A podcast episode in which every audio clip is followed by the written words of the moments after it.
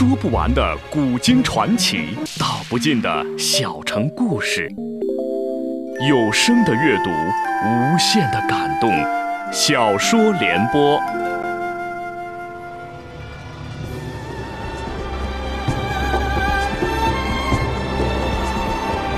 宋朝的文治帝国与一批能臣，开创了大宋历史上的咸平之治。但一个痴情的文治皇帝是如何应对契丹铁骑的入侵和朝堂之上的中间大臣纷争的？请听秦俊撰写的长篇历史系列小说《大宋天子宋真宗》，由时代播讲。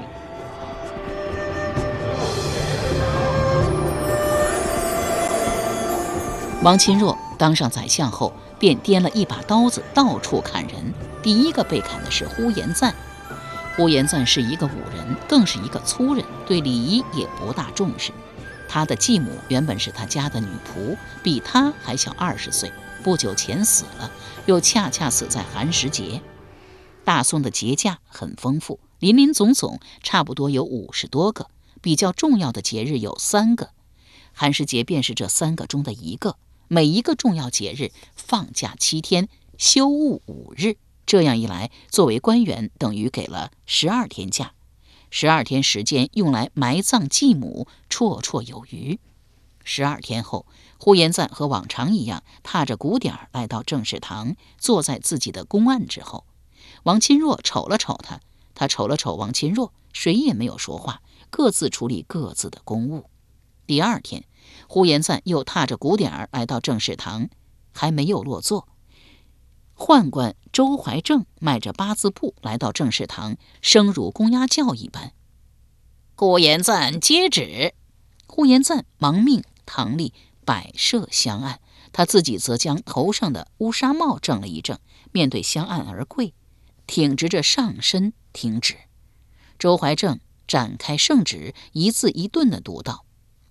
奉天承运，皇帝诏曰：参知政事呼延赞身为执政，遭母丧而不丁忧，有悖礼法，着即罢去参知政事，回家丁忧，钦此。大中祥符五年三月二十九日。诏归。周怀正读完圣旨后，呼延赞应双手接过圣旨谢恩，可他不但不接旨谢恩，反大声喊道。臣不服，臣未背礼法。周怀正大声斥道：“放肆！是否有悖礼法？你可以向朝廷申诉。你不接旨，这就是对皇上的大不敬。”经他这么一斥，呼延赞才勉强接了圣旨，但仍是不肯谢恩。王钦若在一旁斥道：“呼延赞，你应该谢主隆恩，你为什么不谢？难道你真的想落一个大不敬之罪吗？”呼延赞忽地站了起来，指着王钦若破口大骂：“王钦若，你娘的，别教训老子！老子正要找你算账呢！你婊子若不是给老子穿小鞋，皇上咋知道老子死了继母？老子……”向敏中忙走了过来，拍了拍呼延赞的肩膀，说：“别骂了，谢恩要紧。”呼延赞气呼呼地跪了下去，口称：“谢主隆恩，吾皇万岁万岁万万岁！”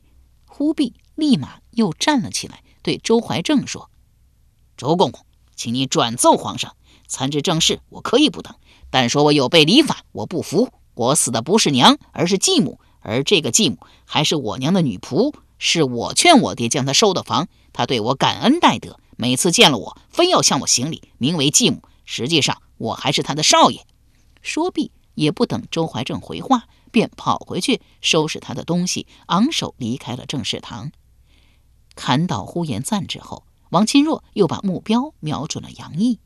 杨毅，大家还记得吧？字大年，建州蒲城人。关于他的记载颇带传奇色彩。宋史说，他出生时身上长满了一尺长的毛，一个多月才脱落。刚一会爬，便能说话。七岁能写文章，以致惊动了大宋天子赵光义。赵光义召他进京，先后。出了五道题，让他分别作诗作赋，他提笔而就，当即授官秘书省正次。真宗即位不久，便对宰相说道：“朕在王邸时，常常让杨毅代为起草奏章。他所起草的奏章不仅言之有据，而且文采飞扬，举世找不来第二个这样的人，所以应当重用。”于是，杨毅被晋升为左正言，未几又迁知制告。大凡文人写作之前，都需要一个构思过程，但每个文人的构思方法却不尽相同。有的独自喝酒，有的独自喝茶，有的独自在院中溜达，有的干脆把自己关起来。这样做就是为了避免打扰，一个人静静的思考。杨毅的构思方式绝对令人瞠目结舌。每次作文前都要约一些人，要么饮酒赌博，要么投壶下棋，在娱乐中构思，然后拿出小方纸，下笔如飞，一篇几千字的妙文一气呵成。杨毅为人正直，政治上很有见地，在抗辽这个问题上坚定不移地站在寇准一边，所以也就看不起主张逃跑的王钦若和陈瑶叟，尤其是王钦若。为编《太祖实录》，他俩在一个院子里待了一年多。王钦若一上任，便陷害杨毅，从而抬高自己。后又改陷害为拉拢，但王钦若不敢明拉，便说了一句暗语：“君子之威，之张，之柔，之刚。”此语源自《周易系辞》，原文为：“君子之威，之张，之柔，之刚，万物之望。”也就是君子四之。杨毅当即反驳道。小人不耻，不仁，不办，不义，同样来自《周易系辞》。王钦若拉杨毅不成，再次向真宗进谗言，陷害杨毅。多亏王旦从中斡旋，杨毅平安无事。俗话不俗，路不平，外人铲。崇文院的人对王钦若的这种行为甚为不耻，便编了一个戏：洪战喊冤。洪战就是仁义行贿案中的那个。副主考官，真实的情况是，洪战代王钦若受过，被削籍流放儋州，后经王钦若周旋，解除流放，回原籍经商，成了当地首富。该剧却说他在流放的路上借喝了几杯酒，效法当年司马茂，草成冤状一份，向灯焚了，且大声叫道：“老天，老天，你若有知，就该为在下伸冤。”说罢。以案而卧，不一会儿来了七八个鬼卒，个个都是青面獠牙，将洪战锁了，押到阎罗宝殿。阎罗王怒而问道：“大宋新科举原本为了选人才，你作为副主考官，收受考生贿赂，朝廷将你流放，有甚不对？你却胡乱喊冤。你今日若是真的有冤，就如实道来；若是无冤，流放还是小事。本王。”将你打到十八层地狱。洪战叩首说道：“大王，下官真的有冤。”遂将仁义行贿的始末仔细的说了一遍。阎罗王大怒道：“这个王钦若原本是一蛤蟆，修炼了八百年，虽然未成正果，让他转世为相，也算对得起他了。他竟不知好歹，借主持科举之机，不择手段敛钱，使科举取士变了味儿。”实在可恶，遂命鬼卒将王钦若及夫妇，以及任雅、惠勤、任仪、齐瑞等一干人犯所拿到阎罗宝殿。王钦若等人不得不交代了所犯之罪，根据情节轻重，或打入十八层地狱，或转世为狗为马。这戏编好之后，原打算让汴京有名的一个戏班子来演，那班主看了剧本，婉言拒之。没奈何，来了一个自娱自乐，由管阁学士刘宗、石中立分别饰演王钦若夫妇，杨毅则扮演仁义。是为王钦若所知，气得嘴脸乌青，上书真宗，请求严惩杨毅一伙。后经王旦周旋，此事不了了之。自此，王钦若恨死了杨毅、石中立和刘宗，而杨毅呢，又过于耿直，依然我行我素。刘娥是真宗的心肝宝贝，世人皆知。他杨毅岂能不知道？为了能让刘娥当上皇上，真宗赶走了反对派刘安仁，又降归于尊，宴请宗室。可真宗要杨毅起草刘娥的封后制书时，他借口有病，拒不接受。这样一来，不止刘娥、王钦若不高兴，连真宗也不高兴了。杨毅不怕王钦若，但他怕真宗。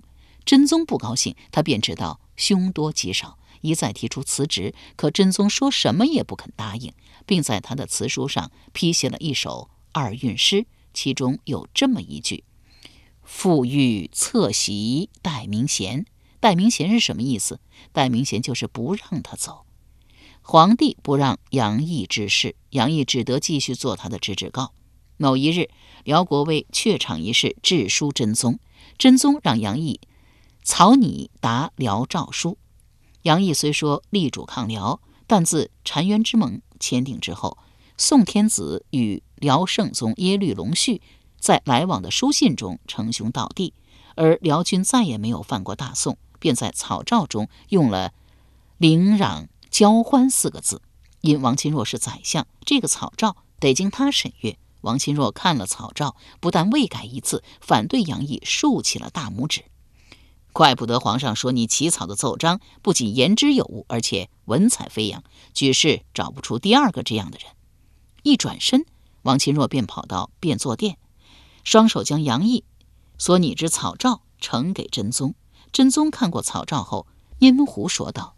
这个草诏写得不错，王钦若摇手说道：“陛下，臣以为杨毅的草诏有颂扬辽贼之嫌。”真宗一愣：“哦，朕咋没有发现？”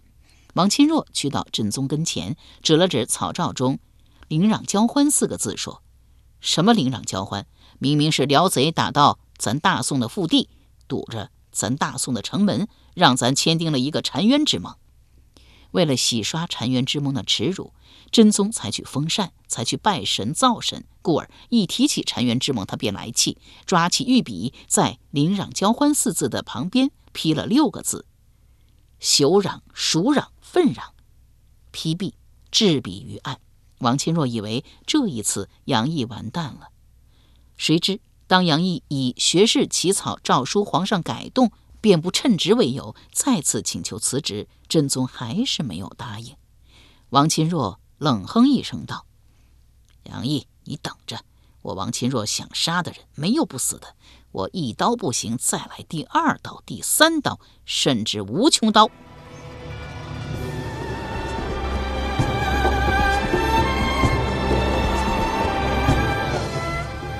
由时代播讲的秦俊长篇历史系列小说《大宋天子宋真宗》正在播出。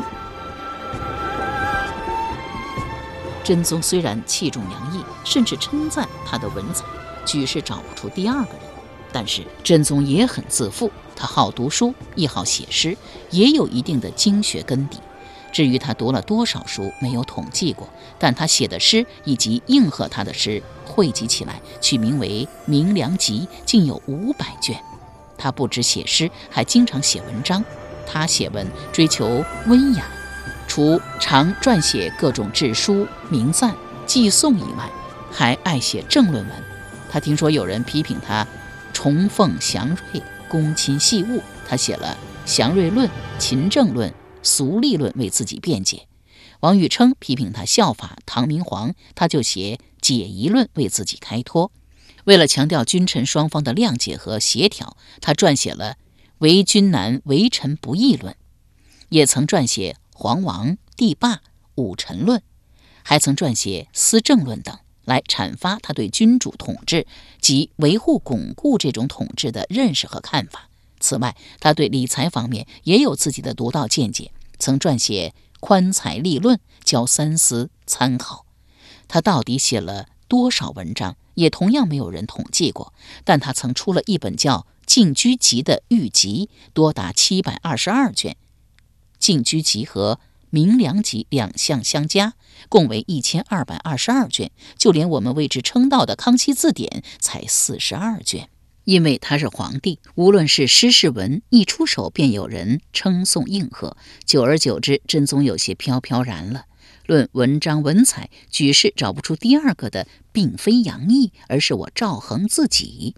这一飘飘然，他便对当年称颂杨毅的那一番话生出些许的悔意。要是覆水能收，他愿意拿出一千两甚至一万两银子，把称颂杨毅的那番话收回来。但是覆水难收。覆水尽管难收，但真宗想当文化名人、文化大家的欲望被王钦若捕捉到了。他暗自思道：只要皇上想当文化大家，你杨毅若是不识趣，非倒霉不可。杨毅并没有不识趣的行为呀。没有我也不怕，只不过再来一次捕风捉影罢了。于是他找了一个借口，单独去见真宗，闲扯了一阵，说道：“陛下，根据您的谕旨，臣昨日召集馆阁学士们商讨如何编写新编君臣事迹。有学士提出，皇上文采飞扬，又写了那么多诗文，堪称举世无双。仅仅除了两个集子。”《明良集》和《进居集》是很不够的，应该出皇上的全集。真宗微微一笑，道：“那个学士把朕说的有些太高了。朕只是喜欢看书，喜欢写一写诗啊、文啊什么的。朕的诗文比起杨毅、王禹偁、魏野他们，还是有不少距离的。哼，陛下不说杨毅，臣还不恼；陛下一说杨毅，臣这就气。”不打一处来。真宗知道王钦若和杨毅一向不和，听了他的话，漫不经心地问：“杨毅又惹你生气了？”王钦若仍是一脸怒气地说：“他如果惹臣生气，臣也不会跟他计较。他千不该万不该，不该贬低陛下，抬高自己。”说到这里，故意把话顿住。真宗一脸平静地说：“说下去。”他说。你那些诗文有相当一部分是出自他杨毅之手，还有一部分是他润的色。真宗的脸色为之一变，但很快又恢复了原来的样子，勉强笑了笑道：“杨毅既有些高傲，又有几分呆气，不必理他。”君臣二人又说了一阵闲话，王钦若方才告辞。王钦若一走，真宗便传旨管阁，把他所写的诗文原稿。立马送到御书房。他花了整整五个时辰，把自己动手写的又未经杨毅润色的诗文全剪了出来，共有三大匣子。第二天，把杨毅召到御书房，把一大匣诗文倒在地上，铁青着脸说道：“杨大才子，朕的笔记你不会不认识吧？你看一看这地上的诗文，有没有你代写的，亦或是经过你润色的？”杨毅吃了一惊，正不知如何回答。真宗又将另外两匣子掀倒，杨大才子，也请你看一看这两匣子的诗文。杨毅大恐，慌忙跪下磕头，直到头上磕出了血。真宗这才冷哼一声：“你走吧，你回去以后好好写你自己的诗文，别再胡说八道。”杨毅忙道一声：“臣敬从圣训。”又磕了三个响头，方才离去。他知道这一次他真的该走了。回到家中，恭恭敬敬写了一个辞呈，呈送真宗。真宗当即在上面批了一个“可”字。看到了杨毅之后，王钦若瞪着一双血红的眼睛，继续寻找猎物。第一副相王曾是经真宗之手录为状元的，当然是天子门生。他的岳丈李沆。与王旦、寇准都是同年，他中状元不到十二年，竟然跃到第一副相的高位。这内中自有他自己真干的原因，也有寇准和王旦刻意提携的原因。但在寇准、王旦和王钦若争斗的过程中，他谁也不像，做了骑墙派。凭王曾和寇准、王旦的关系，王曾能够做到中立已经很不错了。可王钦若不这么想，他认为。王曾所以中立，是因为知道他王钦若与皇上的关系。你王曾既然知道我王钦若和皇上的关系，你就该铁了心跟我王钦若走，骑什么墙？为了拉王曾入伙，王钦若两次携重礼去看望王曾生了病的老母亲，而王曾仍然对他若即若离。如此一来，王钦若对王曾愈发不满。后因黄河流域发生蝗灾一事，他把。对王曾的不满演变为仇恨。大中祥符十年六月，天下大旱，千里黄河流域发生了蝗灾。蝗虫铺天盖地，把秋庄稼一扫而光。真宗忧心如焚，诏命皇宫十日不得宴乐，并命王钦若、向敏中率领文武百官前往玉清照应宫、景灵宫向天地祈祷。与此同时，又遣数百名官员，带上钱和种子，奔赴受灾州县。还没等奔赴各州县的官员回来，王钦若率先向真宗贺喜，启奏陛下。您的诚意感动了天地。兖州的蝗虫不吃庄稼，已经够齐了。京城和京畿的蝗虫不仅不吃庄稼，纷纷飞入河中，主动求死。真宗闻奏大喜，反问道：“真的吗？”王钦若不慌不忙，从袖中摸出来八个死蝗虫。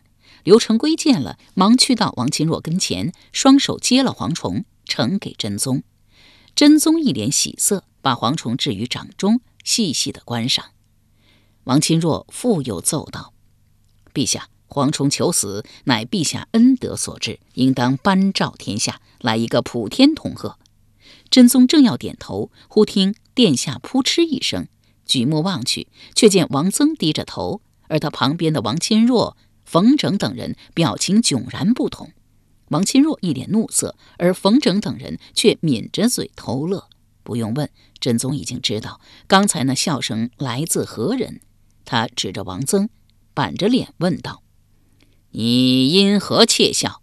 王增忙出班跪下：“啊，启奏陛下，臣突然想起一件事。什么事？臣小时候有一个瞎子大叔，说臣的家乡有一座山叫灵山，山上的老虎很有灵性。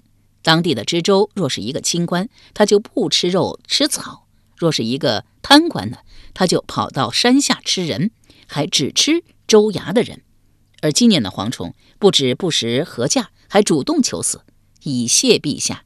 比那只老虎还有灵性，臣越想越高兴，便忍不住笑出声来，请陛下恕罪。俗话说得好，听锣听声，听话听音。王曾这一番话的要点是，蝗虫太有灵性了。言外之意，我王曾不相信蝗虫会主动求死。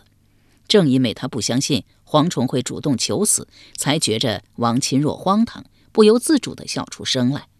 真宗竟未听出他的话中之话，反命知之告你蝗虫求死，普天同庆诏。诏未即发，天色突然变暗。真宗正在用午膳，停快问道：“这是怎么了？”试验官跑到院中瞧了瞧，环报道：“啊，过蝗虫嘞。”过蝗虫也能让天变暗？真宗疑而问道：“啊，蝗虫太多，把太阳给遮住了。”真宗把筷子一掷，跪到院中，只见蝗虫黑压压的遮天蔽日，一眼望不到边。过了好一阵子才完。经刘娥和众宦官苦劝，真宗才虎着脸回到了御案前，将筷子拿起又放下。刘娥小声劝道。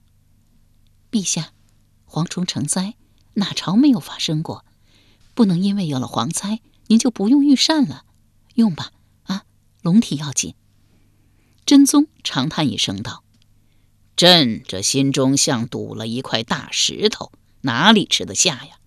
刘娥道：“是的，作为大宋的天子，国家发生了蝗灾，您不能不为您的子民担忧。可是，事情已经发生了。”担忧又有什么用？还是小妹刚才那句话，龙体要紧。真宗道：“蝗灾已经发生，朕也知道担忧无用，但朕所担忧的是，大宋会不会也出一个赵高？”牛娥稍稍愣了一下，说：“不会吧？为什么不会？咱大宋自立国之始，就想尽办法防止赵高一类的人物再现，比如……”重文抑武，弱干强支，削弱相权，官职分离，以及三衙统兵体制的确立和将帅出征前摇阵图的授予等等，有这一大堆制度和措施撑着，大宋不会出现赵高的。真宗将头摇了一摇，说：“娥妹不必如此自信，现在就有一个赵高睡在我们身边。谁呀？王钦若。”刘娥也将头摇了一摇，说：“陛下多虑了。王钦若这人虽然有这样那样的毛病，比如媚上、私心重、耍小聪明、搞一些小动作等等，但他对陛下绝对忠诚。请陛下想一想，就他那个模样，身材矮小，相貌丑陋，脖子上还长一个大鹰，是能做皇帝的相？皇帝之下是什么？是宰相。他如今已经做了宰相，他应该知足了。您放心，他不会成为第二个赵高的。可是他今天已经当了赵高，小妹不信。朕若不是亲见，也不会信。那，那就请陛下说一说，您是怎样看出来王钦若就是第二个赵高的？由时代播讲的秦俊长篇历史系列小说《大宋天子》。宋真宗，今天就播送到这里，请您明天继续收听。